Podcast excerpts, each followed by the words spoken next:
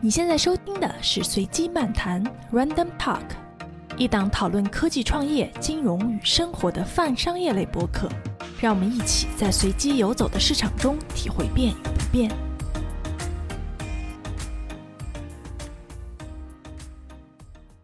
大家好，欢迎收听随机漫谈，我是 Rachel。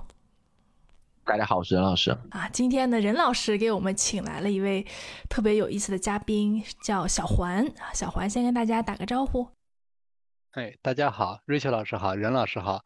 我先自我介绍一下，一般大家都叫我叫小环，一位普通的在这个帝都讨生活的程序员，但是可能平时不太专注于本职工作。因为喜欢闲暇的时候读读闲书，和任老师吹吹水。任老师也是认为我有一些可以分享的小故事，所以也是今天来向两位老师学习，来参与一次随机漫谈。哎，谢谢大家。不，不用叫老师啊，不用叫老师。任老师的那 “老师”两个字儿算是昵称里面的。哦，对，是他们黑我的啊。啊，对，好的，任老师。任老师介绍说，小环是非典型程序员，是有文艺特征的程序员。任老师，要不简单介绍一下，就是小环同学哪里吸引到了你的注意？啊，对，就 Rachel 刚才介绍的时候也说，这这是我请来嘉宾，我很少请来嘉宾的，就主要是这次发现一个宝藏同事，然后就就那个弄来这个这个跟大家聊一聊。呃，一开始见到的时候觉得还挺普通的啊，就。在那儿写，应该是写 PHP 吧，就每天在在在那磕磕磕的就写程序，觉得挺普通。然后后来就发现他写程序的时候会掏出一本大部头的名著看，啊，而且他真看，就是他还有个书签，看几页，然后可能程序要调一下，然后夹上书签，然后调调两句，然后过一会儿拿抱起来又看，然后一个礼拜以后桌上的书就变了，那你就发现这人还挺挺挺文艺的，啊，一直到后来有一次。大概是聚餐的时候，然后喝了点酒，啊，然后他又讲了他更多的故事，呃，你就觉得啊，这已经不是文艺可以形容的了，就是这已经就是到了二逼的那个程度了。所以，我我我对小环的这个认识其实是一步一步的，哈，还还挺挺有意思，啊，嗯，差不多吧。文艺跟二逼的这个区别有时候也没有那么大，是不是？这一一个转变，可能就从文艺转变到任老师现在对我的理解了。哎，那小环同学，你是？是你是文艺青年，最后变成了程序员，还是程序员后来觉得无聊，然后找点书来充实一下自己？怎么说呢？这个是其实我从很早可能对这个文学还有这些都挺感兴趣的，所以其实也有一点中间也有一点小插曲、小故事。就像我最后一次回去高考的时候，当时其实也是在学文还是学理当中抉择了很久，最终可能还是因为自己原来理科底子比较好。还是选择了理科吧，但是对文学还有这些方面的爱好一直没有，就是没有减弱。然后也是在这个跟任老师共事这一段时间，然后我又就是从去年开始嘛，又读一些书，然后又激起了我对一些嗯，就是比较文艺性的一些著作的一些兴趣。所以可能任老师经常会看到我抱着一本书在那里看，其实可能都是在那里。写程序的间歇划划水，然后在那里看会书，大概就是这么一个样子。对，刚刚小环说最后一次高考，然后这这里面就有很多故事哈。我们先说说高考的故事。小环一共考过几次高考啊？这个是说起来还真是，我估计像高考次数像我这么长，跨度像我这么。多次，然后跨度这么长的，可能也还是挺少见的。我参加过，我总共参加过三次高考，第一次到最后一次中间其实隔了有六七年了。哇，所以你第一次高考的那些同学都已经毕业了，然后你又回去考了一次，对，大概是这个。哎，这里又 这里又有一个小小故事，也挺有意思的。我最后一次高考了时候，最后一场是最后当时是三加理综了嘛，最后一场考的是理综。然后当时我原来高中有一个同学已经回去在我们那个学校当化学老师了，然后呢，他还专门在考理综的时候来调过来来监考我这一场考试。他原来在他监考应该是正常是监考别的考场，然后专门调过来监考我理综。然后在我这个间歇，我中间去上了个洗手间，呃，然后他还专门看了看我的那个化学卷子，考完之后跟我聊天，表示了对我这个做的。这个答案的肯定，所以也是挺有意思的。其实我最后一次高考回去，我好多同学确实都已经工作了，甚至有在家里呃，就是在我的学校当老师的都有。哎，你这同学感觉也不太厚道。对我，我们从头说哈，那为什么要考三次呢？第一次考了之后怎么了？是不不满意？嗯，从最开始来说，我是来自一个安徽皖南的一个小县城，然后，嗯，在最开始高中平常的模拟考试中，成绩应该都还是比较靠前的，但是可能最后一次高考，但是第一年确实成绩不太理想。所以也是跟家里商量，还有包括自己思考之后，也是决定重新复读一年，然后去了市里的一所高中，等于是第一年到第二年比较简单，就是正常的。其实对大多数人，对不少人也是有过类似的经历，相当于就是重新复读了一年。第二年复读的时候，成绩就稍微提升了一些，但是那时候也不是太用功，所以提升的不是太多。当时高考是零二年高考，六百多分，然后去了上海的一所学校。那其实考得很不错啊。呃，怎么说呢？就是，呃，我前两次高考跟我平常的，就是在年级上的名次相比，其实都是稍微还是差了一点。考了是还行，也还行，是，但是考上海学校是六百二十多嘛，考了那个华东理工，很好的学校，还可以，还可以。然后，但是去了华东理工，又发生了一件故事，让我大学的生涯从一开始就有些波折。怎么说呢？就是在我们家县城，当时高考前都有个体检，两位老师应该也知道，对吧？高考前都有一个综合的体检，包括视力啊，包括眼睛啊。但是我们呢，体检比较随意，就是没有认真给我检查。然后我去了华东理工，华东理工最强的就是化工嘛，所以我读的当时是化工。然后进去学校体检一查，查出我色弱，然后不能读这个专业。然后直接就在大学里，第一个大学就是在华东理工就开始给我换了个专业，换了个专业呢，当时学校又没有调那个叫做宿舍，所以我就是等于是跟化工的同学住在一起，学的是另外一个专业。当时把你调到什么专业了？当时我们那个专业叫，呃，其实类似就是像机械、化工机械这一块。哎，所以你当时是对化工是有特别。强的执着吗？就是呃，那倒不是，那倒不是，只不报化工是因为那个华东理工大学，它的化工是它的王牌专业，然后他们针对化工包括材料这几个专业，它是有一个叫做理工优秀生部，就是相当于把比较优秀的学生，就是成绩比较高的学生，他集中在这里进行一个联合培养，所以我原来是在这个部。然后调出去之后，就相当于去了一个，呃，他们也还可以，就是普通的一个叫做，应该是化工，反正我一般就叫跟的听众你熟悉一点的，就是化工机械这一块。嗯，它的名字比较复杂，我我到现在也不知道他到底干啥。没关系，没关系。哎，那这件事情会对你有打击吗？你以前知道自己色弱吗？呃，以前不知道，因为这个我们那里对还是小县城嘛，对这个。体检啊这些东西，但是其实查出来变色力是有问题。大家知道色弱是看了个图谱嘛？我确实好多都看不出来，但是家里也没说，我也没往这方面想，所以确实没考虑到这个。有还是有一些打击的，因为大家也都知道，其实刚刚高中毕业，然后刚进入大学，很多年轻的学生他这个自制力其实是受到一些影响的。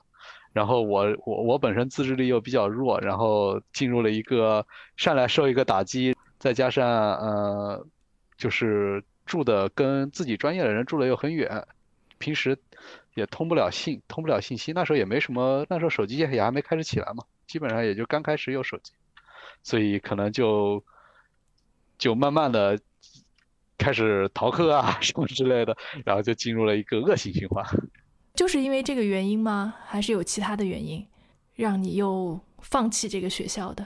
这个东西主要还是个人的原因嘛。但是这些其他的说到底都是催化剂。然后再加上我当时可能确实也是，就像任老师说的，我不是对嗯文学这方面，对其他方面，对文科这些东西感兴趣，所以我。学这东西可能也没什么兴趣，所以我当时在大学期间也是自己读了一些别的书，可能也因此也是互相耽搁吧。然后，所以本专业的东西确实一直呃，学的不好，最到最后也可能是想，是不是就算混毕业了，确实也没有什么人生意义嘛，没有什么这个前途，还不如想一想，是不是再走一条别的路试一试。那个时候有这个想法的时候是几年级啊？大几的时候？那时候已经已经要不应该是差不多要到大三了，再加上因为我当时读书比较早，所以相对年龄还可能还比较小，所以也还是想了想，就是是不是还有可能走别的路来这个尝试一下，从实现不同的一个人生意义吧。哎，你当时没有想过，或者你们学校没有这种转专业的这种方式吗？最开始是应该也想过吧，但是学校应该转专业，那时候好像没那么容易。再一个，就是那时候我觉得叫什么，就是见识也也罢，什么也罢，也没有那么清晰的认识吧。你大一、大二稍微蹉跎一下，基本上你大三也不可能给你转专业了。这个东西，我觉得只有对自己一个认知比较清楚，其实一上大学可能就对转专业有执念、有目标，可能才能在。一两年的时间内把专业转去，因为大学转专业其实也挺难的。说到对我跟大家说转专业的事儿，这事儿我比较有比较有经验啊。任老师也转准备转过是吗？对，我转过，我转过，我转过专业的。首先呢，转专业这件事儿，确就就像小环说的，它其实是这些年逐渐放开的一个一个事儿。呃，两千年以前其实就有，但是可能没有那么多。然后后来呢，就可能变得比较成成规模了，各个学校都在陆续的引入。特别是我我最近看了一个新闻，好像上海这些学校的转专业还放的挺开的。啊，就上海这有有几所学校。嗯，但整体上来讲，可能就是小环那个时间的话，不一定是在所有的学校都会有比较好的支持，但是肯定会有。就像。就像你自己的那个情况，对吧？其实是因为那个色弱的被被被学校安排专业，就其实其实这这这类的事情，呃，一直都会有。呃，我那个时候也是做了转专业啊，但是转专业这事儿啊，其实它是个呃，更多是锦上添花，很少雪中送炭的一件事啊。你你其实也比较容易理解，因为各个系它招生都会有自己的想法和这个，谁也不愿意去。招其他系的问题学生，啊，所以基本上都还是你得进学校以后表现还可以，然后你去申请，然后他又发现你前边的前置课程啊这些也比较契合，你才可能去转，不是主要以学生的这个呃意愿来决定的，这其实是个双向选择啊，双向选择也也不是说不不尊重学生，他还是很尊重学生的，因为是你你提交申请嘛。啊，你就像就小环他们那个贵系，当年想转进去可难可难了。嗯，是是，确实挺难的。我记得考贵系也是，因为在我们那时候后面读的时候，计算机它已经还是挺火的，好多人还是对计算机很感兴趣的。我记得转我们系就是报的人挺多，而且层层选拔，最后要得选出其实最优秀的学生。我记得两个转到我们班的学生其实都非常优秀，就感觉。你们现在说的。就是第三次高考去的学学校了，是吗？对对对对对，传说中的贵系啊，他们他那个小孩后来在贵系啊，传说中的贵系。先先回到这个，就就打算重新高考了。对，你你当时做这个决定，商量了一下。对，应该很难吧？家里人会同意吗？我觉得要是我爸我妈肯定不同意。就是我跟我爸还有我妈也是好好沟通了一下，他们也是最后还是觉得。因为你想，当时我其实挂了科挺多的啊，这个也也这里也不不做避讳了，但是挂了科挺多的。但是就算是混毕业，确实你这么一个学历怎么着，然后这么一个履历，然后去找工作啊，各种东西也是感觉不太理想。所以这样的话，我们就是当时跟家里商量，也是是不是可以再试一次。确实是隔了好多年，然后重新回去也是需要挺大的勇气吧，因为你也不知道你最终能得到什么样的成果。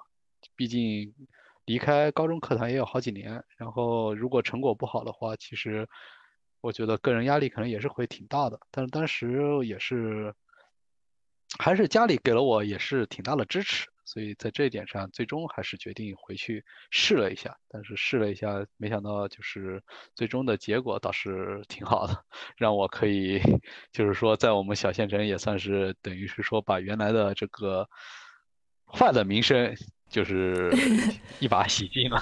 所以你你是状元吗？嗯，对后你说最后一次是吧？最后一次在我们在我们在我们县是状元。在我们县上，所以就考考到考到了清华大学。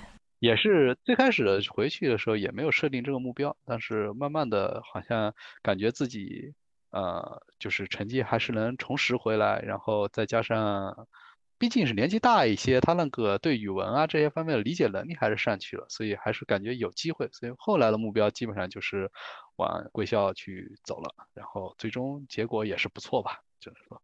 哎，第三次高考你大概准备了多长时间呢？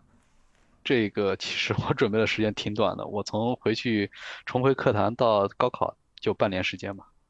所以整个的这个过程还是挺顺的，就是你重回课堂以后，你马上就知道你还可以再考，是吗？我觉得这个还挺了不起的。我觉得我要上大学上到大二的时候，高中那些知识都忘差不多了。怎么说呢？其实回去重拾一下，其实大部分人可能也能很快就能重拾回来，但是确实是 一般不会到这条路上会去想这件事嘛。因为我也是回去之后发现很快这个数理化的成绩很快就上去了，然后我的弱项主要是英语，后来的英语我觉得比比我们零一年、零二年 高考的英语要简单，所以我分能上去一些，也是因为这个原因，所以所以反而最后一次高考可能是我运气最好的一次吧。所以故事讲到这里还是一个很好的结果的。对对对，最终还是一个不错的结果吧。哎，但你在这个过程中会有？关于年龄的焦虑吗，你会就比如说刚说的，就你高考的时候，你高中同学过来给你监考，你当时是什么心情啊？这个心态方面，其实我觉得我犯的还挺好的，因为我觉得。这些事既然已经过去了，过去我确实是犯了一些这种叫做什么学习上面的这种走上歧路也好，一些错误也好，但是其实未来的路还很长嘛。然后在这个年龄点，不管是多大，其实你如果确定了这个目标，选择这条路，我觉得我没有太多的为过去的事情所萦绕，啊，所以还是比较专心的去做现在的事的。其实就像古人说的“三十而立，四十不惑”，人孔子都说了四十才能不惑，是吧？我们现在也没到，所以我觉得人生在这个路上有疑惑也很正常。所以当时我就是走了弯路也很正常嘛，我也没有太多的为这个事去悲观去想，然后还是去努力的朝当时的目标去前进吧。对，因为回头看，对吧？现在我们都是奔四十的人，就觉得肯定是没什么，但是。回到当时，作为一个二十出头，可能还没到二十岁的一个年轻人，其实能想明白这件事情，我觉得还是挺不简单的。可能家庭对我影响也有吧，就是整体来说，他们也没有给我太大的压力，所以在这件事情上整体上是，因为我爸妈从小就就是家庭的氛围就比较开明，所以在这上面压力会有，但是确实没有给太大，也是让我有能够调节自己的情绪吧，然后重新。重新站回到继续往前走的路上。那之后呢？进了清华计算机系之后，还会有犹豫或者是对于职业选择的彷徨吗？进了清华计算机，进了贵系之后要好好多了，因为 因为真的，一进到这个清华的贵系，确实是顿时明白了这个叫做山外有山，人外有人啊。贵系的这种大牛太多了，我们我们系。大一有一门课，直接是老师都不上的，直接是其他的学生给我们这些学生上课，这种感觉在当时的 震撼力也是非常大的。所以慢慢的在清华也没什么太多的彷徨嘛，反正就是正常的毕业，然后不想读研，因为年龄比较大嘛，呃，也就正常的出来工作，然后一直就是工作过程还算比较顺利吧，就顺顺利利也算走到现在。毕竟我也是一个。就像任老师说了，非典型程序员，所以 走到现在也算是一个正常的一个流程。那你内心的那个文艺青年如何安放呢？他没有冒出来过吗？会有吧，但是呃还好吧。我觉得书这东西有时候你读多了，你会发现自己确实在这方面还是知道的太少。所以有时候我走，我老觉得自己这个这方面其实也就是。半桶水在这里换的，所以也没有什么真正的真才实学，恐怕靠这个讨生活也很难。所以我一般现在目前还是想，就是抽空只是去多读一下书，多了解一下这些东西，先在本职工作上做好。至于未来，未来会不会就是有变化，这个倒还没有想想到那个时候啊。未来还挺久嘛，也可能未来会有往这方面去试一试的这个想法。其实我听着没有那么的震撼，一一来是因为我前面听过，我我已经知道一些这些故事。另外，Rachel 身边的人可能正常一点，我身边其实这种人还蛮多的，嗯，就包括我自己也不是那么的那个啊。物以物以类聚，人以群分，是吧？所以你身边的朋友都是这样的多。对，对呃，我有一个朋友，可能时间线跟你差不多。我有一个高中同学，然后我是零一年的时候进的大学，然后呢，他呢是高中的时候因为身体原因，他休学了一年，然后他零二年参加了高考，也是去了上海，然后他在上海呢也是大概读到大三的时候，然后就回家了，重重新参加高考。他其实当时在上海学校和专业都还不错，他应该是上海交大的通信计算机那类专业，但是他就不是特别喜欢，读到大三大四的时候就回去高考。他那个时候好像就对什么生命啊那些东西就有兴趣，他考的是北大生物系，结果当年正好可能赶上那个香港那些学校也在国内招生，然后他高高考完了后，他也去报了一下香港那些学校，然后香港那些学校就把他录取了，后来他就跑到港科大去了，从港科大读的，然后大概是继续是把这个信息学和生命科学相关的内容是一起修啊，所以他的时间线其实可能跟小环差不多，就是零二年参加的。第二次高考，然后后来大三、大四的时候回去又又重考。我还有一个也是贵系的，那算我一个师兄啊，那也挺厉害的。就是第一次高考的时候考到了北大，然后当时他好像是报的北大生物系，然后可能差一点。当时协和跟着北大招生，他家里就说那协和很不错，因为他家里其实全家人都是做医生的，就推荐他去协和。结果他去了以后就发现他对学医这事有心理障碍，就是因为你知道学医你需要那个。是是是。然后也是待到大三、大四的时候，就发现说啊不行，这个还是受不了这事儿，然后回去重新这个高考，然后也是考的贵系。对，我觉得贵系还是有传统的。我我还有一个贵系的朋友更神，是上海人，然后读了贵系，但是他心里就觉得他他一定要去美国读本科。他在大学四年干的唯一的事情就是申请美国的本科，到了我们毕业那年，他终于拿到了美国一个还可以的一个学校的一个本科的录取，然后直接从贵系退学去那边，因为时间上实际上他完全可以在国内拿到了这个毕业证再出国的，他说他不要，他就一定要要去那边体验本科生活，虽然时间已经全部做够了，就一定就不想要那张毕业证，所以我见的这些人还蛮多的，我自己回忆啊，可能到。二十多岁的时候，我和小环在那个时候，我们应该肯定早就过二十了，对吧？小环，我们肯定早就过二十了，所以到了那个时候，还是会有一些自己的想法，而且可能也是有这种自己觉得对自己不满意的那个地方，所以有些时候还是很还是狠得下心的那种那种感觉。可能你要是呃放到中学的时候，这个事儿会更难一点，因为。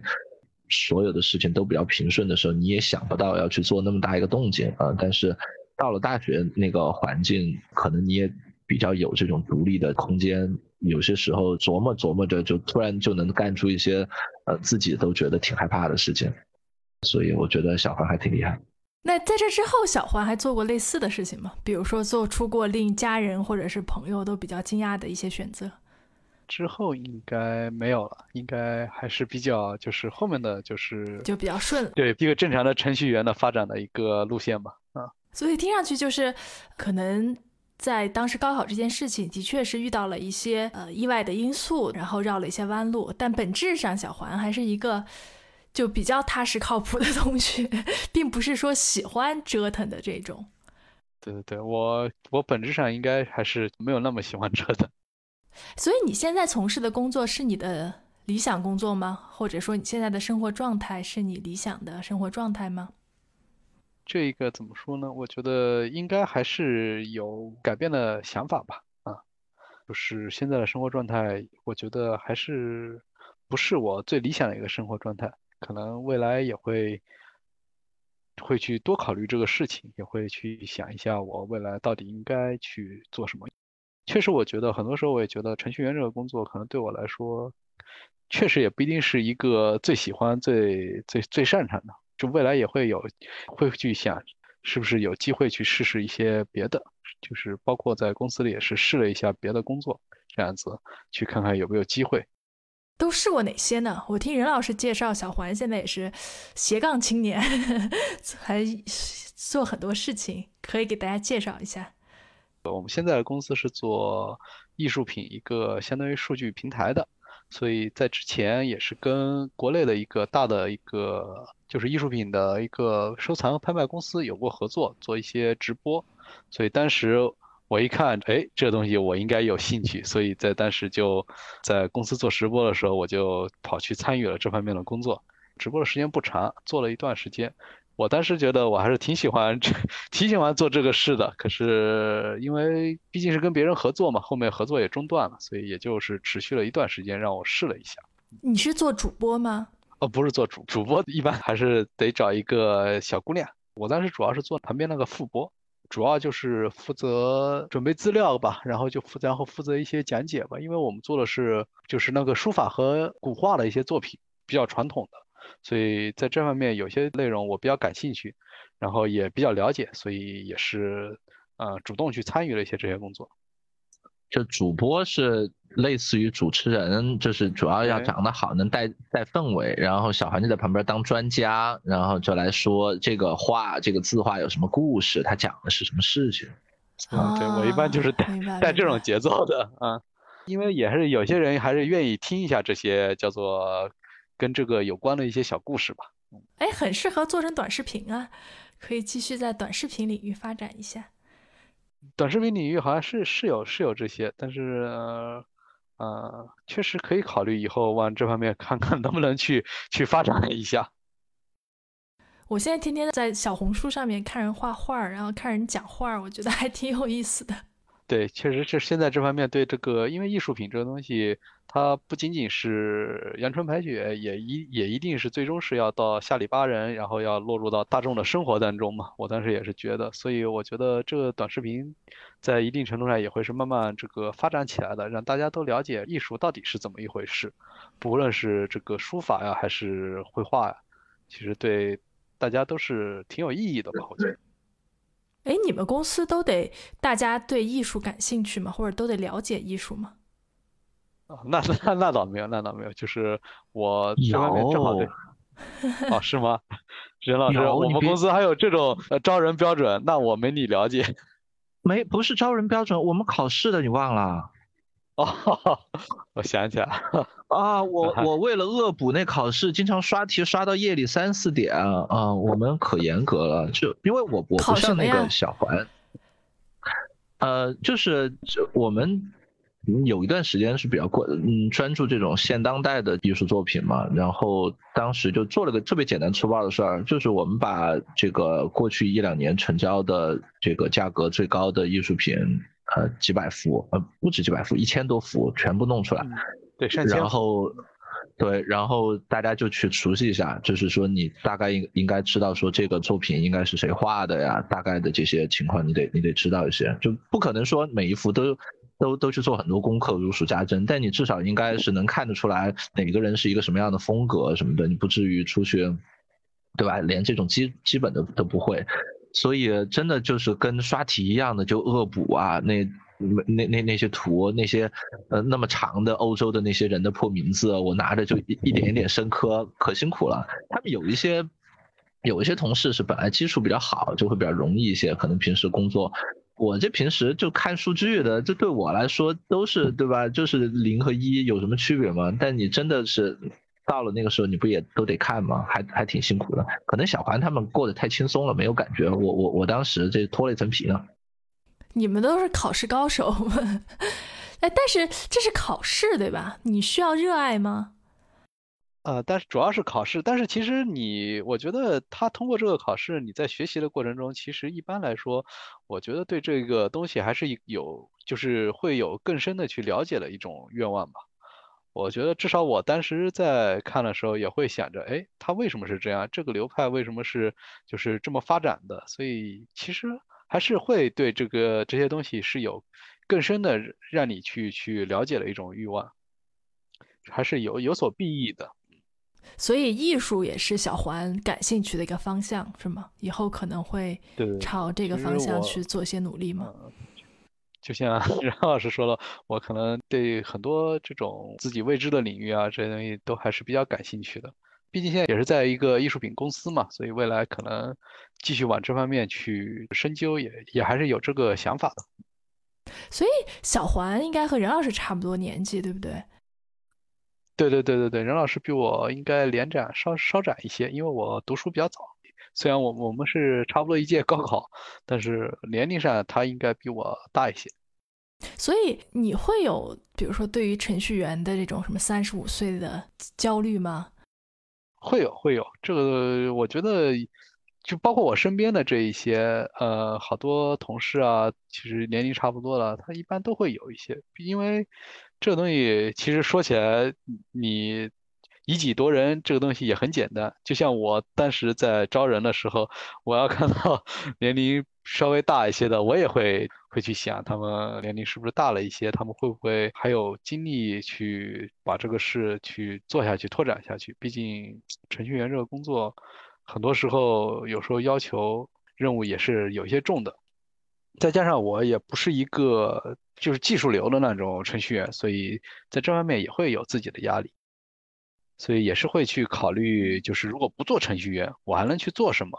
我是不是去可以去做一些我确实以前就是包括现在感兴趣的事情，在这些方面去看看有没有合适的事情去继续往下做。因为现在这个也是这种互联网直播的时代，各种时代这种起来，感觉就是会让人有更多的一种试错的机会吧？我觉得。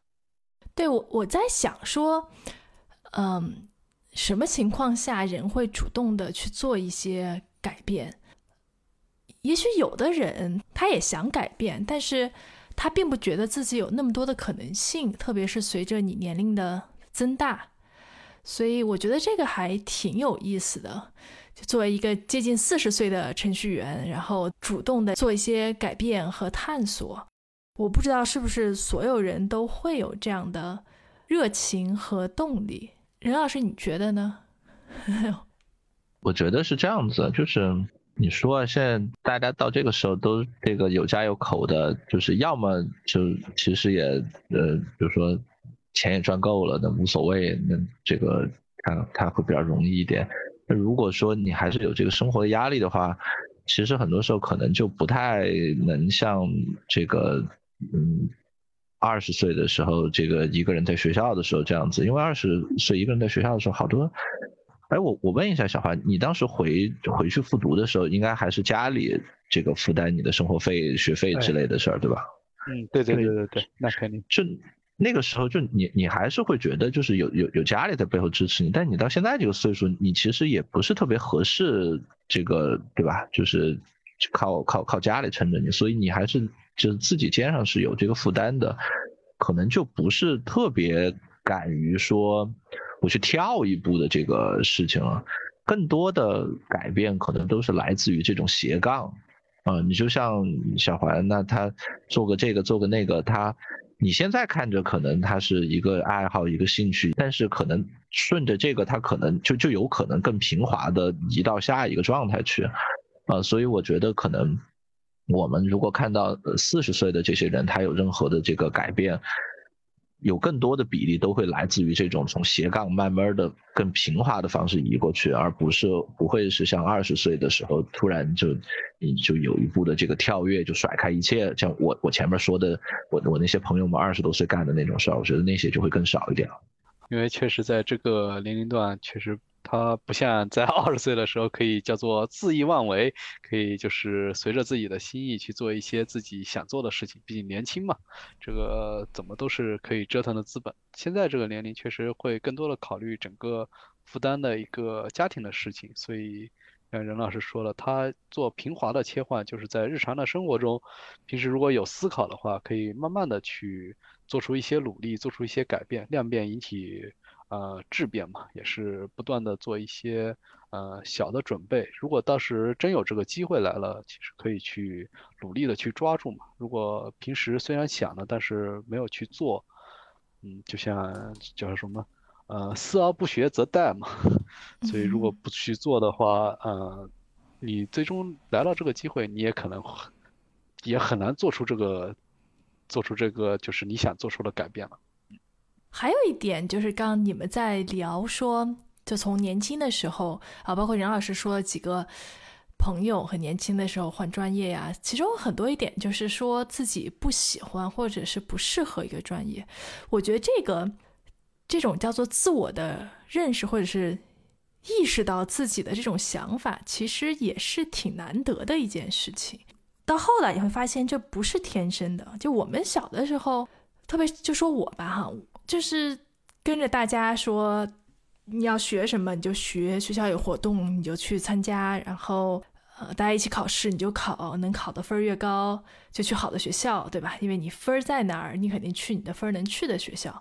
然后到了专业以后，也很少去说去感受自己到底喜不喜欢，就基本上就是跟着大六往前走。真正意识到说自己喜欢不喜欢，我觉得都是到很后期的事情了。我可能到了三十岁才开始。真正的去看自己做的事情，然后去感觉自己做的事情。嗯，我觉得这个也确实是这样的，就是人其实这种确实就像自我意识的这种觉醒，它确实现在现在咱们咱们从小学开始一直到高中，其实高考结束一直都是在家庭的羽翼下去成长的，也很少有机会。呃，去表达自己的想法，也很少有就是机会去思考自己的想法。确实，一般也是到进入大学，甚至于因为大学里其实可能更多的还是比学业的干扰啊，学业的影响呀。很多人可能要到到工作之后，工作几年之后，有了自己的闲暇时间，有了更多自己的想法，才会去思考这个东西到底适不适合自己。呃，就是自己是不是在做一件自己一直想做的事情。我们当时在大学里受这种影响，也是因为如果专业因为不了解，然后一上来就突然发现就是确实不喜欢，然后这个东西在大学里也很容易形成一种恶性循环，所以也会促使自己尽早的去做出一些改变，而不是说等到在之后啊，可能在大二大三啊，可能就让自己做出改变，重新去尝试一下另外的一个抉择吧。呃，我是觉得。我们那个时候就我我们三个人就基本还是都算是比较内地的吧，就不算是那个沿海大城市的。我觉得那个时候我们可能在中学以前接接触到的关于这个未来啊，关于大学专业啊，关于职职业的这方面的信息可能还是比较少。嗯，所以这个导致了至少我我认识的很多朋友，当时像选专业啊，像这些的时候，其实都具有挺大的这个盲目性的。就像 Rachel 说的。更多是一个拿着分数对号入座的一个过程，就是假设所有的这个专业都是一个有有排序的，然后我就拿着自己的这个分儿，呃，就去找能够得上的分儿最高的这个专业，可能有极少数的这个。选择也仅仅是基于说像地域啊，或者是说啊我是学物理的还是学化学的，可能有极少数的是这种，但更多的就是拿着分数去对号入座，那个专业的名字背后是什么意思，可能根本就不知道，啊，这也导致了当年可能有好多的这个朋友也被这种改名字的专业和学校骗得一愣一愣的这种情况啊，比如说图书馆专业大家都不喜欢，一一旦给你改成信息学，可能就变得比较受欢迎。就当年有好多这种乌龙，嗯，到了大学以后，突然一下接触到很多信息啊，是虽然肯定还是比你后来工作中间接触的会少很多，但是比起中学那个更封闭，而且完全盯着高考那个环境，我我觉得信息还是多很多的，所以有有好多人在那个阶段，实际上他会有一波这个觉醒会出来。另外一个事情呢，是我感觉就是大家。过了那个事情以后，实际上会会会进入一个相对稳定的一个状态。我们经常说你想要什么这个问题其实不是那么好回答的，但是另一个问题往往会信号更强烈，是我不想要什么啊。所以我觉得 Rachel 应该整体来说还是比较适合这个数学的，至少你没有一到学校你就觉得啊这个好痛苦，这个好恶心。呃，如果你是非常不适合的那种人，应该会第一时间就会就会反映出来。那就像我前面说到的，我那个去了协和的朋友，就说他好像是非常强烈的信号，就告诉他说你你得赶紧从这逃掉。呃，数学的好处可能是所有人哪怕什么都不知道，应该至少对于数学是是怎么怎么回事儿。学校里边毕竟还是接触了那么多，可能你不太知道数学的应用和职业发展是什么样子，但是至少数学本身是一门什么样的学科，应该所有人有基础的认识。你你你至少没有拿到一个那样的一个特别特别惊讶的一个一个答案，所以我觉得你应该整体还是挺那个挺喜欢数学的。我觉得其中有一个问题，任老师刚说的，我觉得特别有共鸣，就是你不喜欢什么可能会更直接的反映出来。但其实你说我当时上大学的感受。其实喜不喜欢一个东西和你做的好不好有很大的关系，对吧？就是如果你一上去你就发现这事儿你做不了，或者说你之前学习成绩都很好，然后来到这个专业，你就怎么学都学不过别人。我觉得这种痛苦是更直接的。我之所以没有那么强烈的反应，是因为就是你得找找办法把这个学分修够，对吧？你得勉强混过去。就数学，我当时在我们系真的发现，就很多人真的是。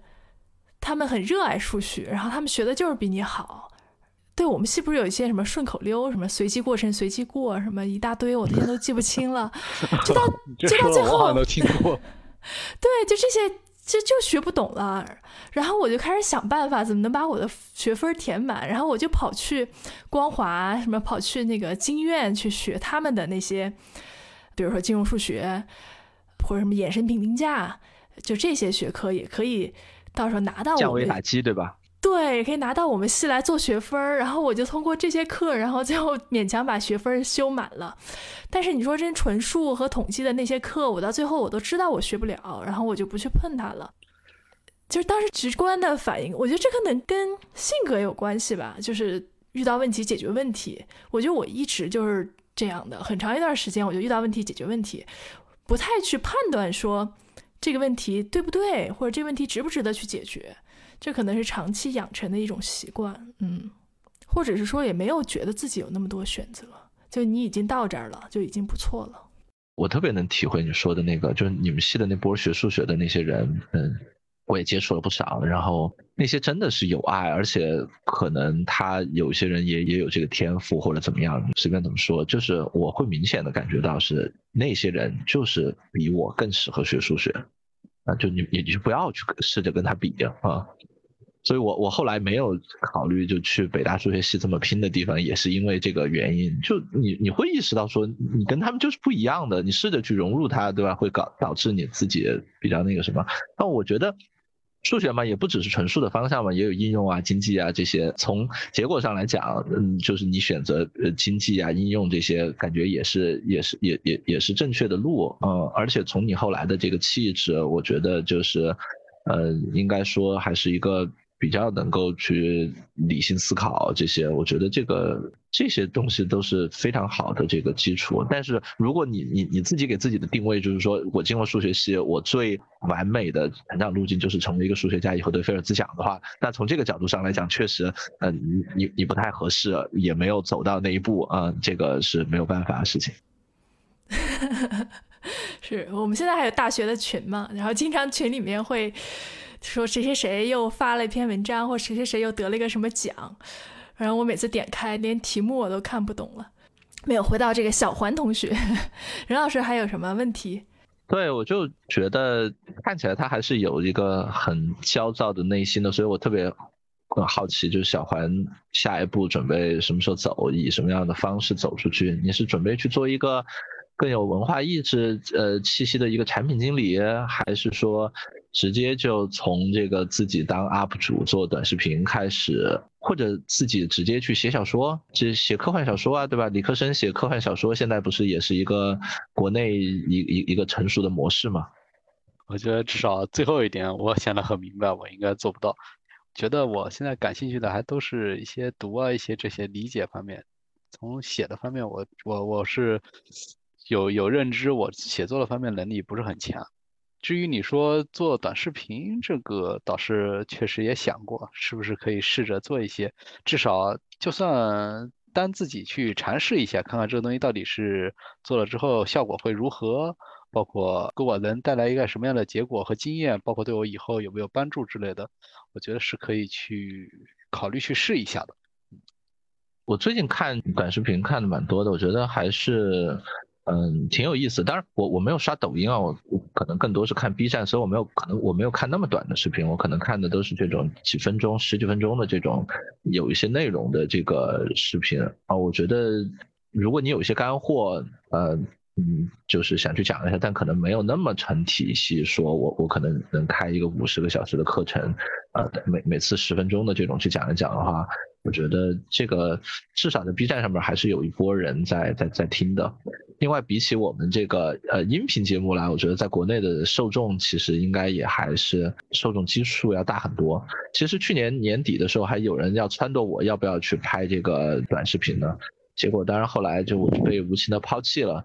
啊，不过，呃，我我也了解了一下，我觉得还是一个蛮有意思的市场啊。嗯，但是他们撺掇你拍拍什么样的短视频啊？类似也是让你去呃介绍一下这个所领域的一些知识以及经验。没有没有没有，我这哪有什么？就是当时是。他们可能想找一些这种呃讨论一些育儿类的，就是这这个儿童教育这类的事情。我现在不是跟小朋友搏斗，这个费了很多这个什么嘛，就是呃，所以有很多的教训可以跟大家分享。当时本来是想做这么一个，但是后来可能也试着录了一些，可能他们也觉得不太合适吧，然后后来就没没再联系了。但是我也没有死乞白咧的这个什么。因为确实我自己也意识到说，这里边有一些我自己不一定特别合适或者放得开的地方。我觉得这里边有一个底线，就是别因为我这儿拍视频，或者是对呃孩子的教育，或者是对呃学校发发挥发表任何评论，去给孩子找麻烦，对吧？那那那这事儿，我觉得如果导致一些这样的结果，可能就把这事儿做的就有点颠倒了。另外，当然就像孩子出镜这类的事情，我肯定是不愿意的。我觉得这个顶多就是我个人的一个小爱好，呃，这个你你没必要把孩子牵扯进来，给你当道具这之类的。还有就是平时可能说话的一些风格，这些可能也彼此觉得不是特别合适。总之这件事儿，呃，目前也没有正式的说就就就停了，但是大家双方彼此很有默契的，已经可能有好几个月没有没有推进了啊。不过我我我去了解过一下这些事情，我觉得还是蛮有意思。包括我也会看一些别人的关于讲题的，或者是讲关于呃教育孩子的，包括是推荐一些动画片的这些视频，我觉得对我来说其实还是有帮助的。所以所以这个这个方向本身，我觉得是有存在的价值的。你看，任老师也是尝试过才知道自己目前到底是在这方面有哪些不足，还有不合适。你这个经历也是 能给我一点启发吧？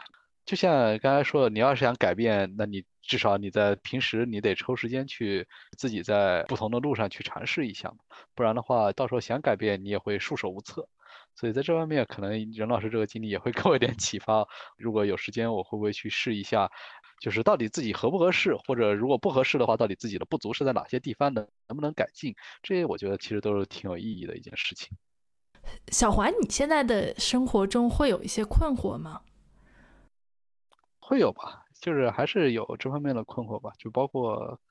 刚才提到的这个，到底 就是未来还会去做什么？这个东西其实也是时不时会就是涌上我的心头吧，也会去思考。但静下来的时候，确实很多时候也会去思考，就是自己呃适不适合做，就是一直做这个这项工作嘛？因为我确实对其他的兴趣爱好确实还是挺大的，然后读起来确实是，不然的话也不会整天在那里没事就去去看一下。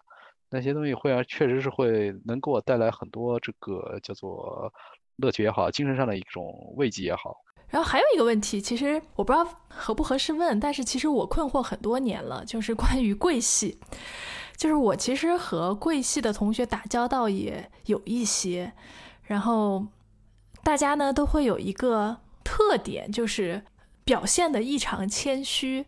对，这是这是 这是这叫做凝结于贵系的一个 叫做血液凝结于贵系的一个风格。这是什什么什么原因呢？就因为其实还挺挺奇怪的，你知道吗？就是我我当时创业的时候招人嘛，我会给清华计算机系的同学写信，或者有时候呢，就有些项目呀什么的，认识的朋友啊会去找贵系的同学，就很多人会说我不行，我很菜。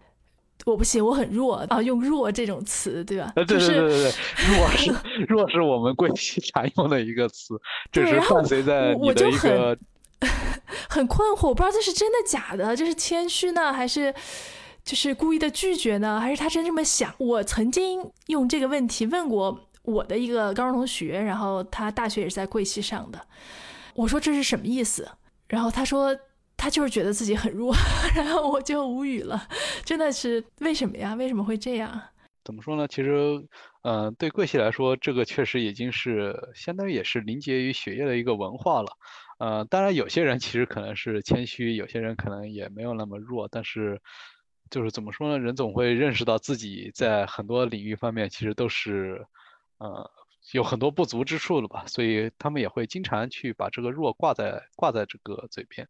还有一点，确实也是很正常的，就是比如像我这种比较普通的，呃，就是大学也没搞过竞赛，就是普通高考上来的，毕竟在贵系也还是占多数嘛，占大多数。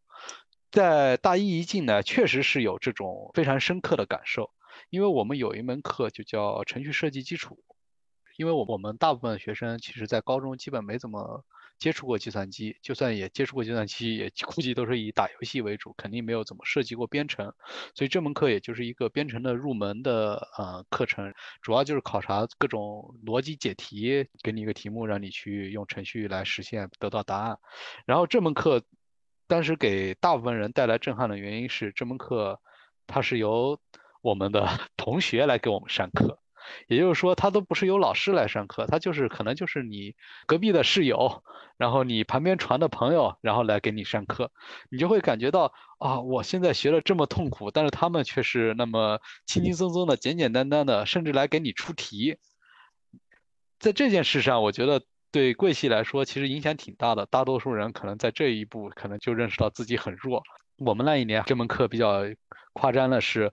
但是这门课期末考试就是五题，就是做五道题目，这五道题目都是由就是我们的同学出的，然后所有一百多名同学中，好像做出三道以上的，就是大于等于三道，加相当于及格分的，好像都屈指可数，然后最后都是老师调分，然后把这门课给大家都算过了，因为题目出的太难了。